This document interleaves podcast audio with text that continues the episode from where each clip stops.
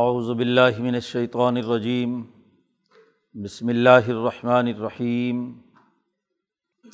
وما کان لمؤمن ان يقتل مؤمنا الا خطأ، ومن قتل مؤمنا خطأ، فتحریر رقبۃ مؤمنہ ودیت مسلمۃ الا اللہ ان يصدقوا فإن كان من قوم عدو لكم وهو مؤمن فتحریر رقبۃ مؤمنہ وإن كان من قوم بينكم وبينهم ميثاق فدیت مسلمۃ الا اہلہ و تحریر رقبۃ مؤمنہ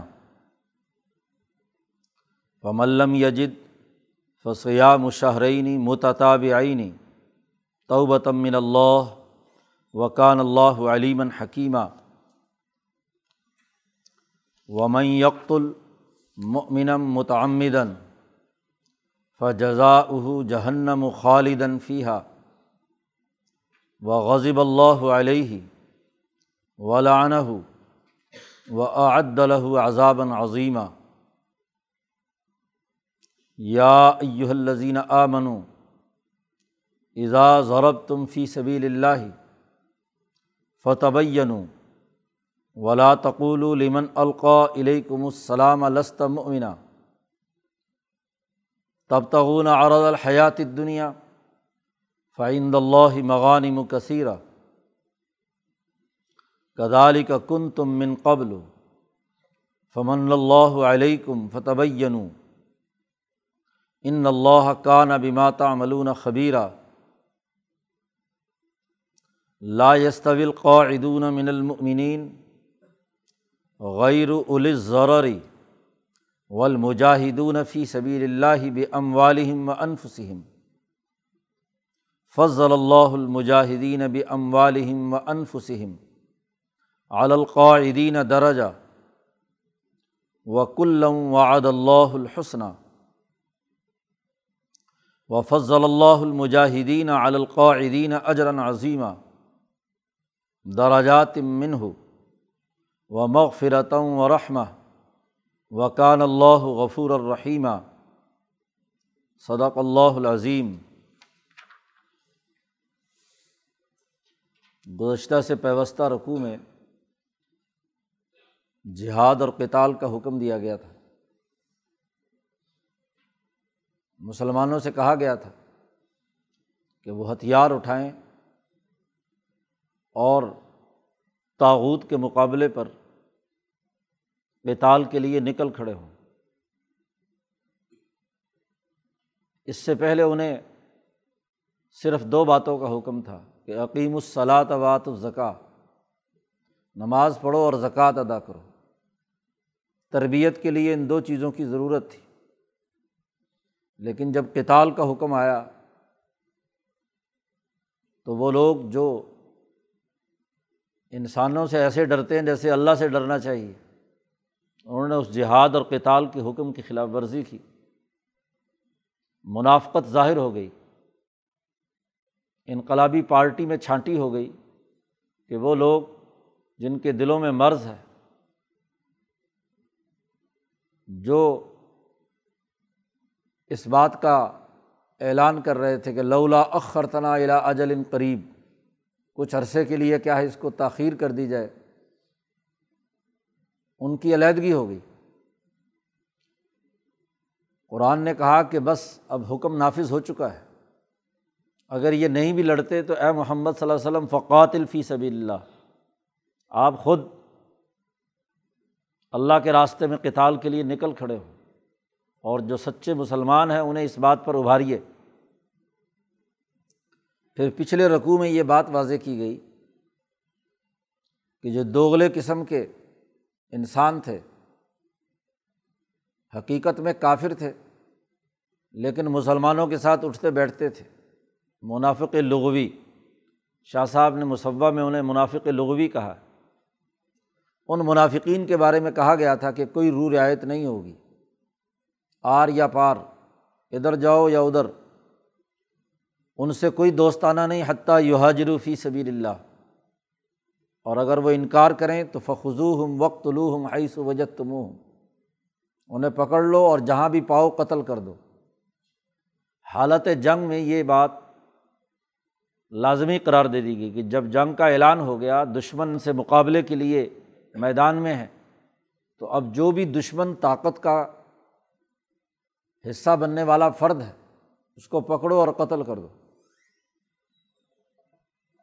اب چونکہ اس زمانے میں ابھی لوگ خلط مل تھے، لوگوں کی پورے طور پر واضح نہیں ہو رہا تھا۔ چھانٹی تو اس کے بعد ہوئی۔ اب اس میں یہ خطرہ تھا کہ کسی مسلمان کو بھی درمیان میں قتل نہ کر دیا جائے۔ ہر آدمی اپنی انفرادی کسی سوچ کے تحت کسی مسلمان کو کافر سمجھ کر قتل کر دے۔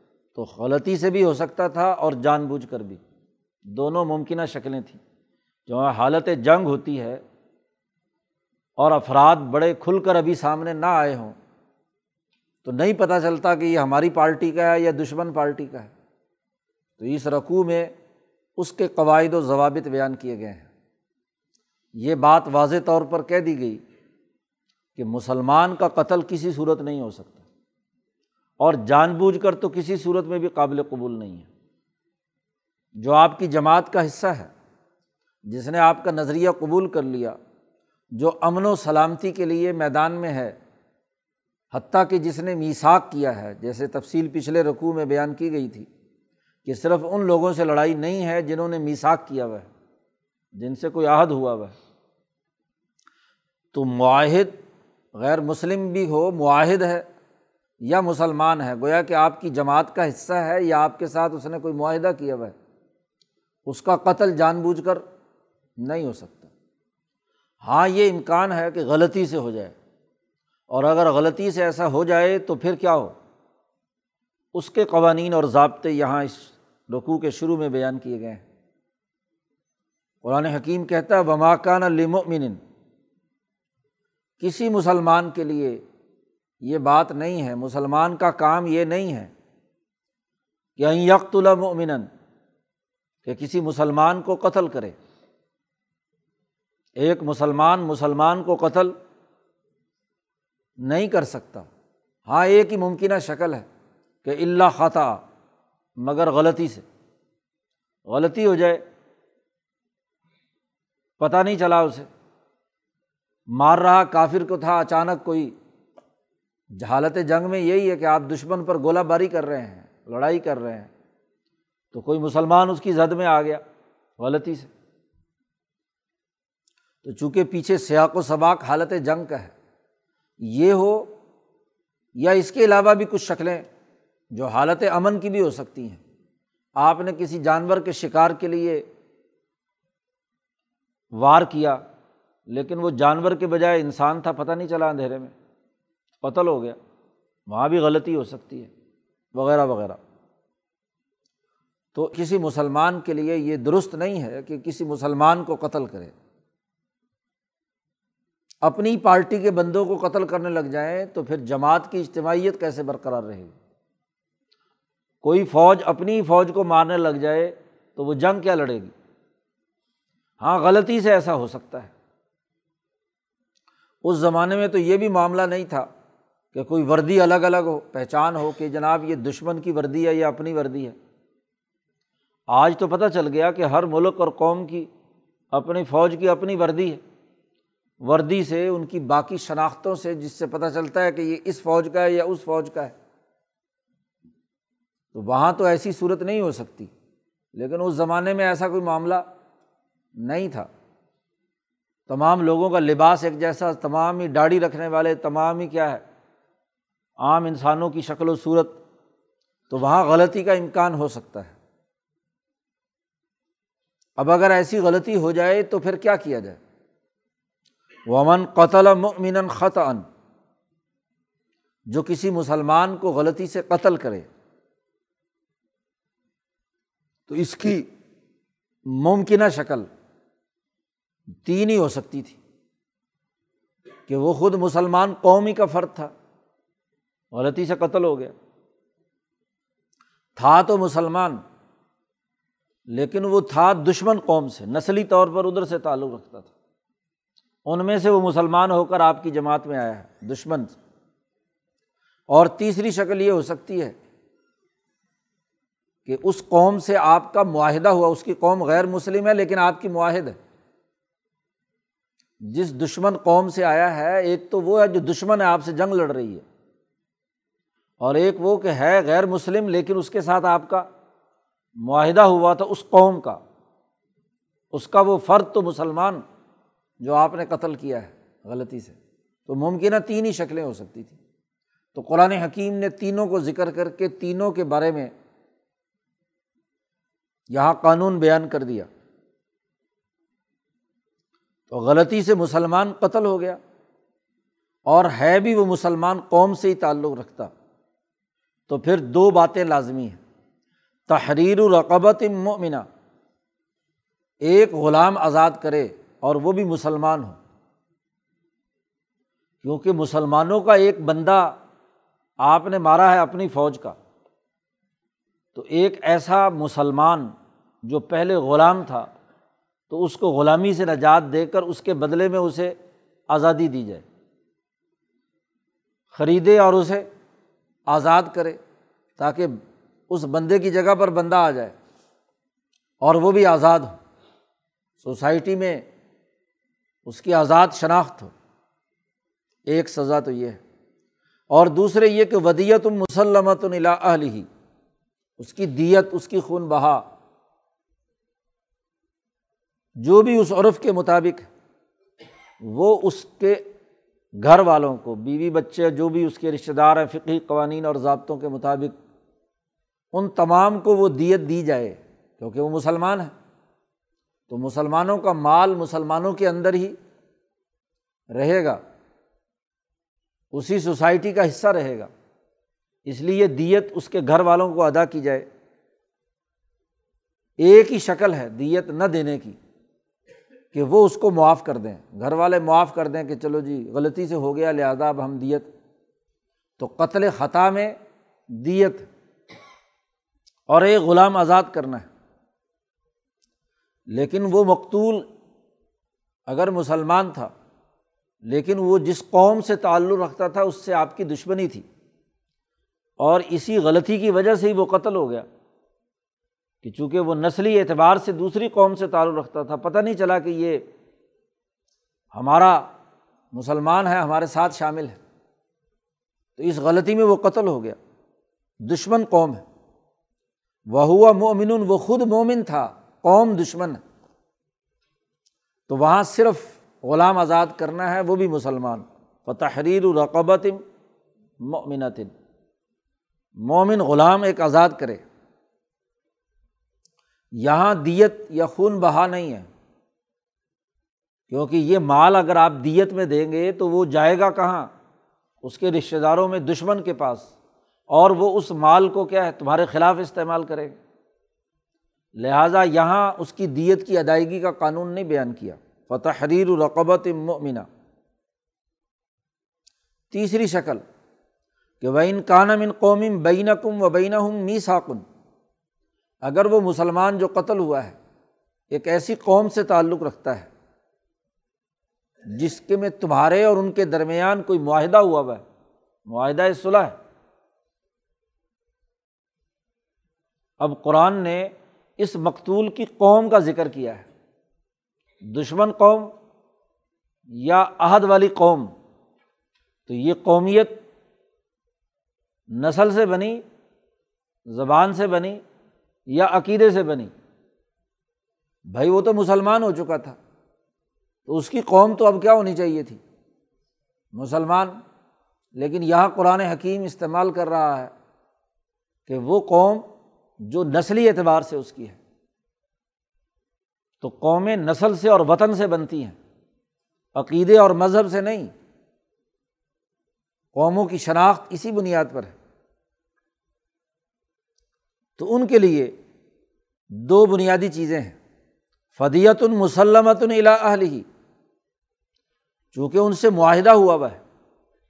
اور معاہدہ اور صلاح اسی بنیاد پر ہے کہ وہ آپ سے لڑیں گے نہیں، اپنے عقیدے پر رہیں گے، لیکن آپ کے دشمن نہیں ہیں۔ تو اب ان کو دیت دی جائے گی۔ غیر مسلم ہونے کے باوجود دیت کے پیسے انہیں سپرد کیے جائیں گے۔ کیونکہ وہ پیسے سیاسی طور پر آپ کے خلاف استعمال نہیں ہو رہے۔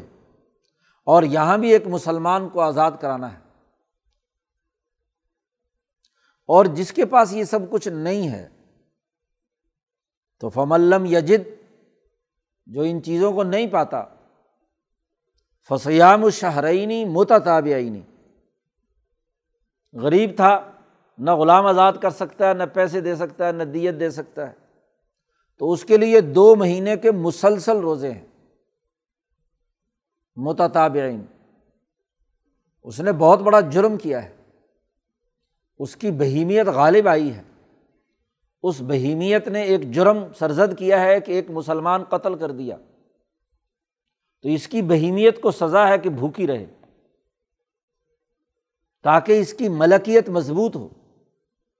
اور وہ بھی مسلسل روزے رکھے۔ حیوانی تقاضے سے غلطی ہوئی ہے۔ تو جس عزب سے جرم سرزد ہوا ہے، اس کو سزا دی جائے گی۔ انسان دو ہی طریقے سے اپنے آپ کو بچا سکتا ہے، یا جانی قربانی یا مالی قربانی۔ تو پہلی شکل میں مالی قربانی تھی کہ بدلے میں وہ دیت دے یا ایک مسلمان غلام خرید کر آزاد کرے۔ تو وہاں بھی پیسے خرچ ہونے۔ مال جان کے بدلے میں استعمال کیا جاتا ہے۔ آدمی کو جہاں عزت مطلوب ہوتی ہے، تو عزت کو محفوظ رکھنے کے لیے مال خرچ کرنا پڑے تو مال خرچ کرتا ہے۔ تو وہ جو جرم ہے، اس کی سزا مال ادا کرنے سے بھی ہو سکتی تھی، لیکن مال نہیں رکھتا۔ تو اس کی بہیمیت نے جو جرم کیا ہے۔ اب اس کو ایک سزا ہے کہ مسلسل بغیر کسی وقفے کے ساٹھ روزے رکھے۔ درمیان میں کوئی ایک روزہ بھی چھوٹ گیا تو گنتی دوبارہ شروع ہوگی۔ دوبارہ پھر کیا ہے؟ ساٹھ پورے کرنے پڑیں گے۔ متتاب یعنی پیدر پہ۔ توبتم مل اللہ۔ اور پھر اس بھوک اور پیاس اور روزوں کی حالت میں اللہ سے توبہ بھی کرے۔ کہ یہ کتنی بڑی غلطی ہوئی کہ اپنی ہی پارٹی کے ایک مسلمان کو جو اللہ پر ایمان رکھتا تھا، اس کو ناحق قتل کر دیا۔ وکان اللہ علیمن حکیمہ اللہ تعالیٰ اچھی طرح جاننے والا ہے اور حکمت والا ہے۔ یہ قانون اور ضابطے اپنے کامل علم اور مستحکم حکمت کی بنیاد پر جاری کیے گئے ہیں۔ یہ ایسے نہیں ہے کہ بغیر کسی حکمت کے اور بغیر کسی علم کے معلومات کے یہ قواعد اور ضوابط جاری کر دیے گئے ہوں۔ یہ پورے علم اور حکمت کے ساتھ یہ قانون اور ضابطے جاری کیے گئے ہیں۔ یہاں تو بات تھی یہ کہ غلطی سے مسلمان قتل ہو گیا۔ جی۔ اسی لیے وہاں جملہ استعمال کیا گیا تھا، کسی مسلمان کا کام یہ نہیں ہے کہ وہ مسلمان کو قتل کرے۔ حضرت نے ترجمہ بھی یہی کیا تھا۔ اب آگے فرمایا گیا کہ جو جان بوجھ کر قتل کرے، ممکن شکل یہ بھی ہو سکتی ہے۔ ومئی یکت المنم متعمدن کسی مسلمان کو جان بوجھ کر قتل کرے۔ تو اس کی سزا کیا ہے؟ فجزا جہنم۔ اس کی سزا جہنم ہے۔ خالدن فیحا اس میں وہ ہمیشہ ہمیشہ رہے گا۔ ہمیشہ جہنم میں رہے گا۔ وہ غزب اللہ علیہ۔ اللہ کا غضب بھی اس پر نازل ہوگا۔ اللہ کی لانت بھی اس پر نازل ہوگی۔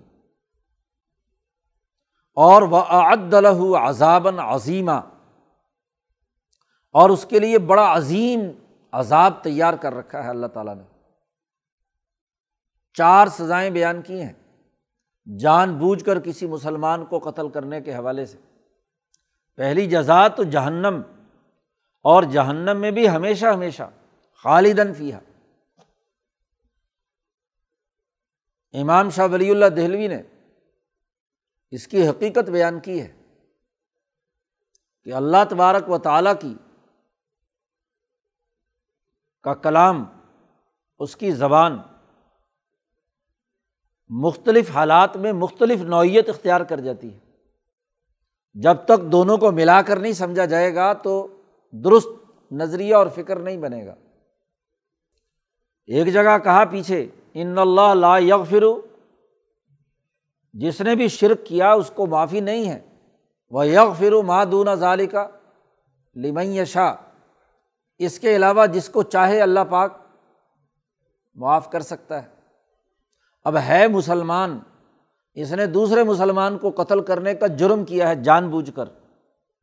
تو ایمان تو ہے اللہ پر، مسلمان ہے۔ یہ اللہ کا شرک نہیں کر رہا۔ اللہ کے ساتھ کسی کو شریک نہیں ٹھہرا رہا۔ تو اس آیت کی روشنی میں تو دونا ہاں جی یغ فر مادونا ظالق لمن شاہ کے تحت معاف ہونا چاہیے۔ خلود جہنم نہیں ہونا چاہیے۔ لیکن یہاں کہا جزا جہنم و خالدن فیحا کہ اس کی جزا ہمیشہ ہمیشہ جہنم میں ہے۔ اب یہیں پر اہل سنت والجماعت کا بنیادی قانون اور ضابطہ یہی ہے کہ اس گناہ کبیرہ، قتل انسانیت گناہ کبیرہ ہے اور گناہ کبیرہ کا مرتکب وہ مسلمان ہے، اپنے گناہوں کی سزا بھگت کر جی جنت میں جانا ہے اب یہاں خالدن فیحا کہا جو ہے، خلود اس کا کیا مطلب ہے؟ امام شاہ ولی اللہ صاحب کی مجموعی تعلیمات کا مطالعہ کیا جائے تو بات بالکل واضح ہو جاتی ہے اور وہ مطالعہ بھی قرآن کی تعلیم کی بنیاد پر ہے۔ دیکھو، ایک جہنم وہ ہے جو جہنم و عدت للکافرین، کافروں کے لیے تیار کی گئی ہے۔ اور ایک جہنم وہ ہے جو گناہ گاروں کے لیے، مرتکب کبیرہ کے لیے تیار کی گئی ہے۔ جہنموں کا دائرہ الگ الگ ہے۔ ایمان والے جنہوں نے کبھی کوئی شرک اللہ کے ساتھ نہیں کیا، ان کی جہنم اس وقت تک باقی رہے گی جب تک مسلمانوں کے گناہ باقی رہیں گے۔ اور گناہوں نے ایک نہ ایک دن ختم ہونا ہے۔ جب وہ ختم ہونا ہے تو اس جہنم کے دائرے سے، وہ جہنمی سرے سے کیا ہو جائے گی؟ ختم ہو جائے گی اور وہ مسلمان کہاں پہ پہنچ جائیں گے؟ جنت میں۔ ایک کافروں کے لیے جہنم بنائی گئی ہے۔ اس میں خلود ہمیشہ ہمیشہ کے لیے۔ تو جو جن جو جہنم مسلمانوں کی سزا کے لیے بنائی گئی ہے، جب تک وہ جہنم قائم ہے، اس وقت تک یہ جو قاتل ہے یعنی گناہ کبیرہ کے ارتکاب میں جو مسلمان کا قاتل ہے، یہ اس جہنم کے اختتام تک ہمیشہ ہمیشہ اس میں رہے گا۔ کسی نے چھوٹا سا گناہ کیا تو وہ گناہ کی سزا جتنے دن بھی اللہ چاہے گا وہ دینے کے بعد اس جہنم سے نکل کر آگے چلا جائے گا۔ دوسرے نے اس سے بڑا کوئی کیا ہے تو اس وقت تک رہے گا۔ تو گناہ کبیرہ کی بھی بہت ساری درجات ہیں۔ ان درجات میں اس جہنم کے لیے جو اس کا سب سے بڑا گناہ آخر وقت تک جو رہے گا اس میں، ظاہر ہے کہ کسی چیز کا خلود اس کے وجود تک ہے۔ تو اس کا وجود جب تک ہے، اس وقت تک یہ وہاں رہے گا۔ تو اگر اللہ تعالیٰ کے کلام کے مختلف دائروں کو سمجھ لیا جائے تو کوئی اعتراض کی بات نہیں ہے۔ یہاں جو مفسرین کے یہاں جھگڑا کھڑا ہوا ہوا ہے کہ ایک طرف کیا ہے معتزلی اور فلاں یہ کہتے ہیں کہ جی ہاں جی یہ کافر ہو گیا۔ اس آیت سے نکالتے ہیں کہ جی بس وہ جو مرتکب کبیرہ ہے یا کسی مسلمان کو قتل کرنے والا ہے، وہ کافر ہو گیا، خارجی وغیرہ کہتے ہیں۔ اور وہاں ایک جھگڑے اور فرقہ واریت کی لڑائیاں پیدا ہو گئی ہیں۔ تو شاہ صاحب نے اس مسئلے کو حل کیا ہے کہ یہ جہنم جو مسلمانوں کی سزا کے لیے ہے، وہ اس کی جزا اس وقت تک ہے جب تک وہ جہنم قائم ہے۔ اس جہنم تک۔ خلود کا مطلب یہی ہے۔ تو خلود کے لفظ کی نوعیت دوسری نصوص کو سامنے رکھ کر ہوگی۔ کسی بھی قانون میں جو بات بیان کی گئی ہو، وہ دوسرے قانون سے ملا کر پڑھیں گے تو اصل میں اس کی ٹھیک قانونی نوعیت سامنے آئے گی۔ کوئی بھی قانون لامحدود اور باقی قوانین کو نظر انداز کر کے اس کی تشریح نہیں کی جا سکتی۔ تمام قوانین کو مجموعی طور پر ملا کر ایک نتیجے تک پہنچا جاتا ہے۔ وہ غزب اللہ علیہ۔ اللہ کا اس پر غضب۔ دنیا میں اور آخرت میں اللہ کا غضب بھی ہے۔ ذلیل ہوگا، رسوا ہوگا، جان بوجھ کر اس نے اپنی جماعت کی توہین کی ہے۔ اپنی جماعت کے بندے کو مارا ہے۔ اپنی اجتماعیت کو توڑا ہے۔ تو جو اپنی سیاسی طاقت کو خود توڑے تو وہ ذلیل اور رسوا نہیں ہوگا تو کیا ہوگا؟ ولا آنا ہو اس کے نتیجے میں لانت بھی آنی ہے اس کے لیے۔ لانت کا تعلق ہمیشہ سیاسی طور پر ذلت اور معاشی طور پر بھوک اور افلاس کی صورت میں ہوتی ہے۔ لڑائی، جھگڑے اور افطراک کی شکل میں ہوتی ہے۔ تو یہ اللہ کی طرف سے اس پر لانت بھی پڑے گی۔ اور وہ عدل عذابً عظیمہ اور اس کے لیے پھر بہت بڑا عذاب تیار کیا ہوا ہے۔ اگر وہ توبہ نہیں کرتا، اس قتل کو، مسلمان کے قتل کو جائز سمجھ کر، جان بوجھ کر قتل کرتا ہے تو ان تمام سزاؤں سے گزرے گا۔ یا یو الزین آمن ایزا ضرب تم فی سبیل اللہ۔ یہ تو مدینے کے ارد گرد یا اپنے ریاست کے ارد گرد حالت جنگ میں جب آپ نے کسی کو غلطی سے قتل کر دیا یا کسی مسلمان کو جان بوجھ کر قتل کیا، اس کے قوانین اور ضابطے آ گئے۔ اب یہ اگلی آیت اس وقت نازل ہوئی کہ جب ایک لشکر ایک جگہ بھیجا گیا، پوری قوم تو کافر تھی، ان میں ایک آدمی مسلمان تھا۔ اس مسلمان نے یہ کیا کہ حالت جنگ ہے، پتہ نہیں میرے ساتھ کیا یہ اس قوم کی وجہ سے۔ تو وہ ان سے علیحدہ ہو کر کھڑا ہو گیا۔ اپنے مال مویشی، اپنا مال وال بھی علیحدہ کر لیا ان سے۔ اور جیسے ہی مسلمان فوج سامنے آئی، تو اس نے السلام علیکم کہہ کے اپنے اسلام کا اظہار کیا کہ یعنی میں اس جماعت کا حصہ نہیں ہوں، میں مسلمان ہوں۔ مقصد یہ تھا کہ ان کو پتہ چل جائے۔ کہ میں مسلمان ہوں، مجھ سے لڑائی نہیں ہونی چاہیے۔ لیکن کچھ لوگ جی انہوں نے کہا کہ یہ بس مال بچانے کے لیے کام کر رہا ہے۔ اور پھر چونکہ قتل کر کے اس کے مال پر قبضہ کرنا بھی پیش نظر تھا، بڑا مال شال تھا اس کے پاس، تو انہوں نے اس کو قتل کر دیا اور قتل کر کے اس کا مال پر قبضہ کر لیا۔ تو اس پر یہ آیت مبارکہ نازل ہوئی کہ اعزاز ضرب تم فی سبیر اللہ جب تم لشکر لے کر سفر کرو اللہ کے راستے میں، گئے ہو غلبہ دین کے لیے، تو ہر کام میں وہاں عمل کرنے سے پہلے فتح اس کی تحقیق کر لیا کرو۔ محض سنی سنائی بات اور محض اندیشوں اور خیالات کی بنیاد پر فوج کو کوئی اقدام نہیں کرنا۔ پارٹی سربراہ کی سپا سلار کی ذمہ داری ہے کہ وہ وہاں تحقیق و تفتیش کرے۔ کسی نے کہہ دیا کہ جی وہ تو جی کافر ہو گیا، یا ویسے ہی آپ نے اپنے خیال میں سمجھ لیا کہ شاید یہ پارٹی سے باغی ہو گیا۔ اچھی طرح تفتیش کرو فتح ولا تقول لمن علیکم السلام مومنا اور اس آدمی سے مت کہو جو تمہیں سلام کر رہا ہے۔ سلامتی کی بات تمہارے سامنے کر رہا ہے، تمہاری پارٹی میں شامل ہونے کے لیے ایمان کی بات کر رہا ہے۔ تم اپنی طرف سے یہ مت کہو، لستا مومنا کہ تو مسلمان نہیں ہے۔ تم نے دل چیر کر دیکھا ہے اس کا۔ تحقیق اور تفتیش کرو۔ بغیر تحقیق و تفتیش کے قتل کر دینا، یہ بہت بڑے جرم کی بات ہے۔ قرآن نے آگے مزید تنبی کی تب تک وہ ارد الحیات دنیا تم دنیا کی زندگی کے سامان کے پیچھے پڑ گئے۔ کہ اس کو قتل کر کے اس کے مال پر قبضہ کر لیں۔ تو یہ تو بہت بڑی جو خرابی کی بات کہ وہ کہتا ہے میں مسلمان ہوں، تم اسے غیر مسلم ڈکلیئر کر کے اس کو کیا ہے، اس کا مال قبضہ کرنا چاہتے ہو۔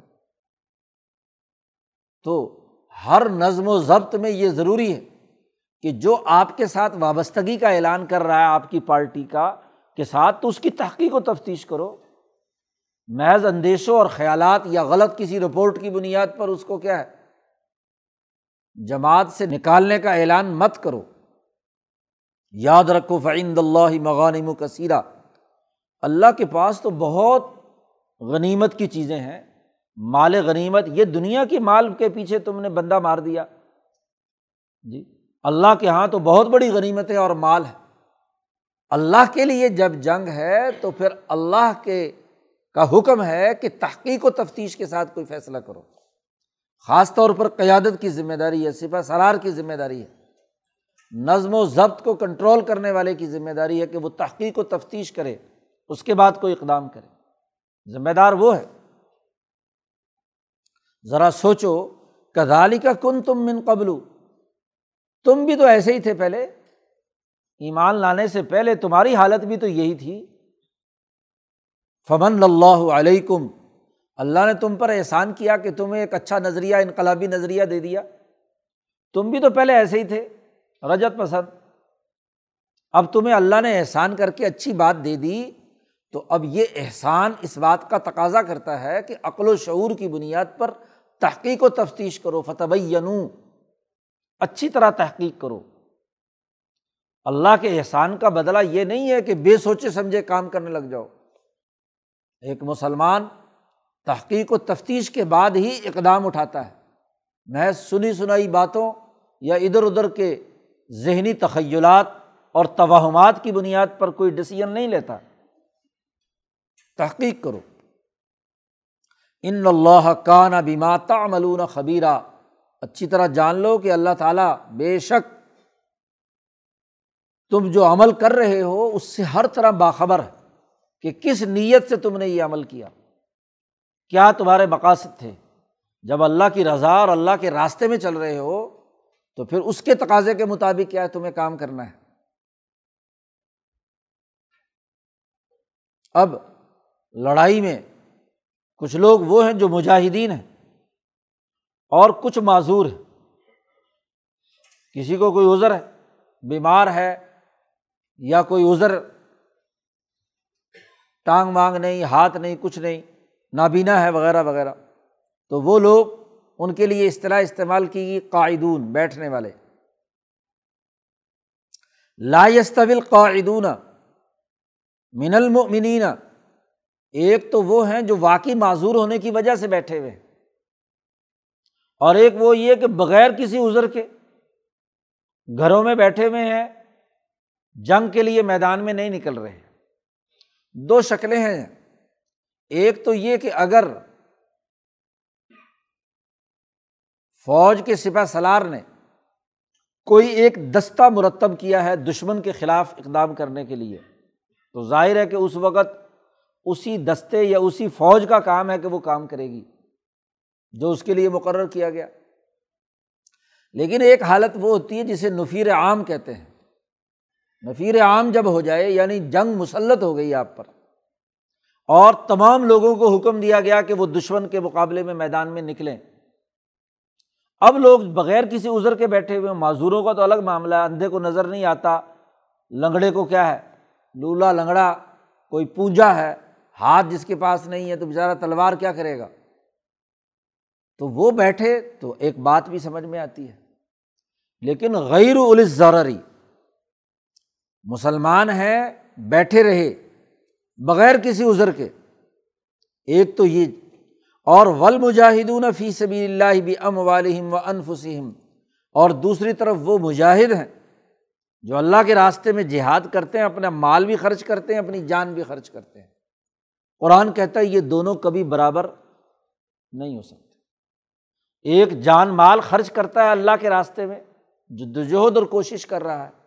اور ایک وہ ہے کہ کسی ازر کے بغیر جو اسے حکم دیا گیا ہے، لڑائی کا، جہاد کا جد وجہد کا، مال خرچ کرنے کا، بیت المال میں پیسے جمع کرانے کا جد وجہد کا، وہ اس کی خلاف ورزی کرتا ہے۔ قائد بیٹھا ہوا ہے۔ دونوں برابر نہیں ہو سکتے۔ اگر کسی نظم و نسق اور انتظامی امور میں دونوں برابر ہوں، تو کرنے والے اور نہ کرنے والے ان کے درمیان کوئی فرق و امتیاز نہ کیا جائے تو جماعت کا اجتماعی مورال گرتا ہے۔ فرق اور امتیاز تو ہوگا کہ کون کام کر رہا ہے، کون نہیں کر رہا۔ اللہ پاک فرماتے ہیں، فضل اللہ المجاہدین اب اموالہم و انفسم اللہ تبارک و تعالی نے ایک درجہ بڑھایا ہے۔ ان مجاہدین کا جو اپنے مال اور جان سے جہاد کرتے ہیں القاعدین، بیٹھنے والوں پر درجہ۔ وہ ٹھیک ہے، مسلمان ہیں، لیکن بیٹھے ہوئے ہیں، تو ان کا درجہ کیا ہوگا؟ کم ہوگا۔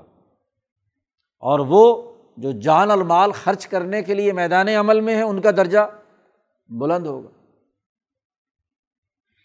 وکلم و عد اللہ الحسنہ اور ہر ایک سے اللہ نے اچھا وعدہ کیا ہے۔ یہ تبھی درجہ اور وعدہ تبھی ہے کہ جب حالت جنگ میں پوری قوم اجتماعی طور پر کسی نہ کسی انداز میں شریک ہو۔ مولانا سندھی نے بڑی اچھی تشریح کی کہ جب انقلابی جد وجہد شروع ہوتی ہے تو ہر آدمی کو اپنے حصے کا کام کرنا ہے۔ ظاہر ہے کہ تمام آدمیوں کے لیے لازمی نہیں ہے کہ وہ بندوقیں اٹھائیں یا تلواریں اٹھائیں اور سرد پر جائیں۔ تقسیم کار ہے۔ حتیٰ کہ اگر ایک معذور بھی ہے، وہ اگر ٹوٹل وار میں وہ پرپگنڈا کرتا ہے، ابھارتا ہے، تقریر کرتا ہے، اندھا ہے، بول سکتا ہے، تو بول کر اس میں کیا ہے؟ ہاتھ نہیں ہے تو پاؤں سے چل کر کوئی نہ کوئی کسی کی مدد کر سکتا ہے۔ ٹانگیں نہیں ہیں تو ہاتھوں سے کوئی کام کرے۔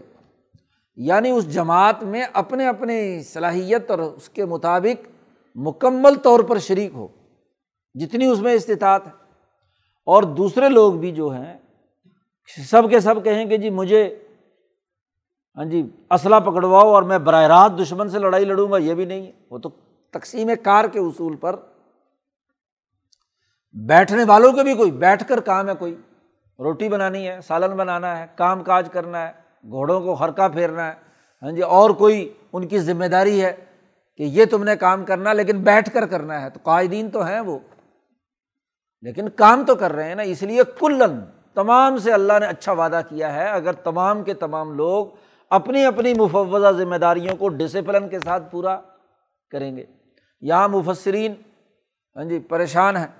کہ ایک طرف تو پیچھے درجہ کی بھی ایک بات بیان کی ہے اور پھر ہر ایک کے ساتھ اللہ میاں بھلائی کا وعدہ بھی کر رہا ہے۔ تو مولانا سندھی نے کہا جماعتی ڈسپلن اور جماعتی اجتماعیت کے مرکزی نظام کو سمجھ لیا جائے تو اس آیت کے تمام پہلو سامنے آ جائیں۔ گے وعد اللہ الحسنہ۔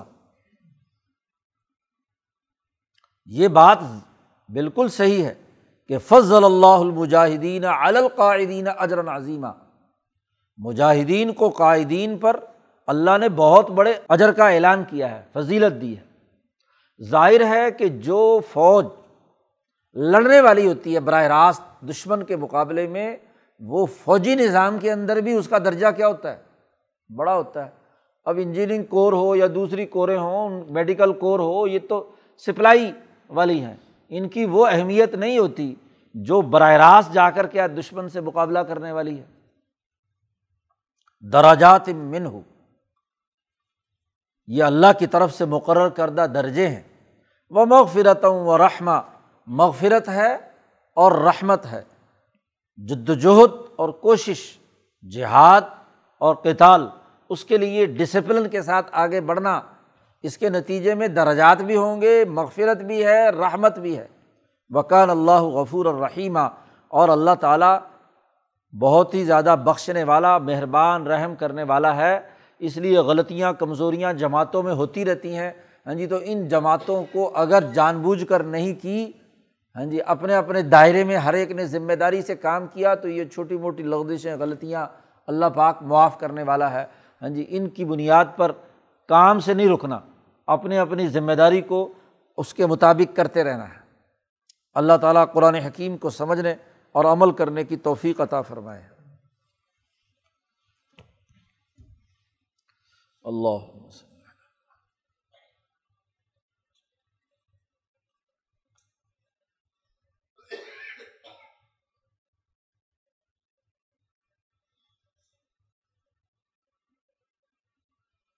اجمعین۔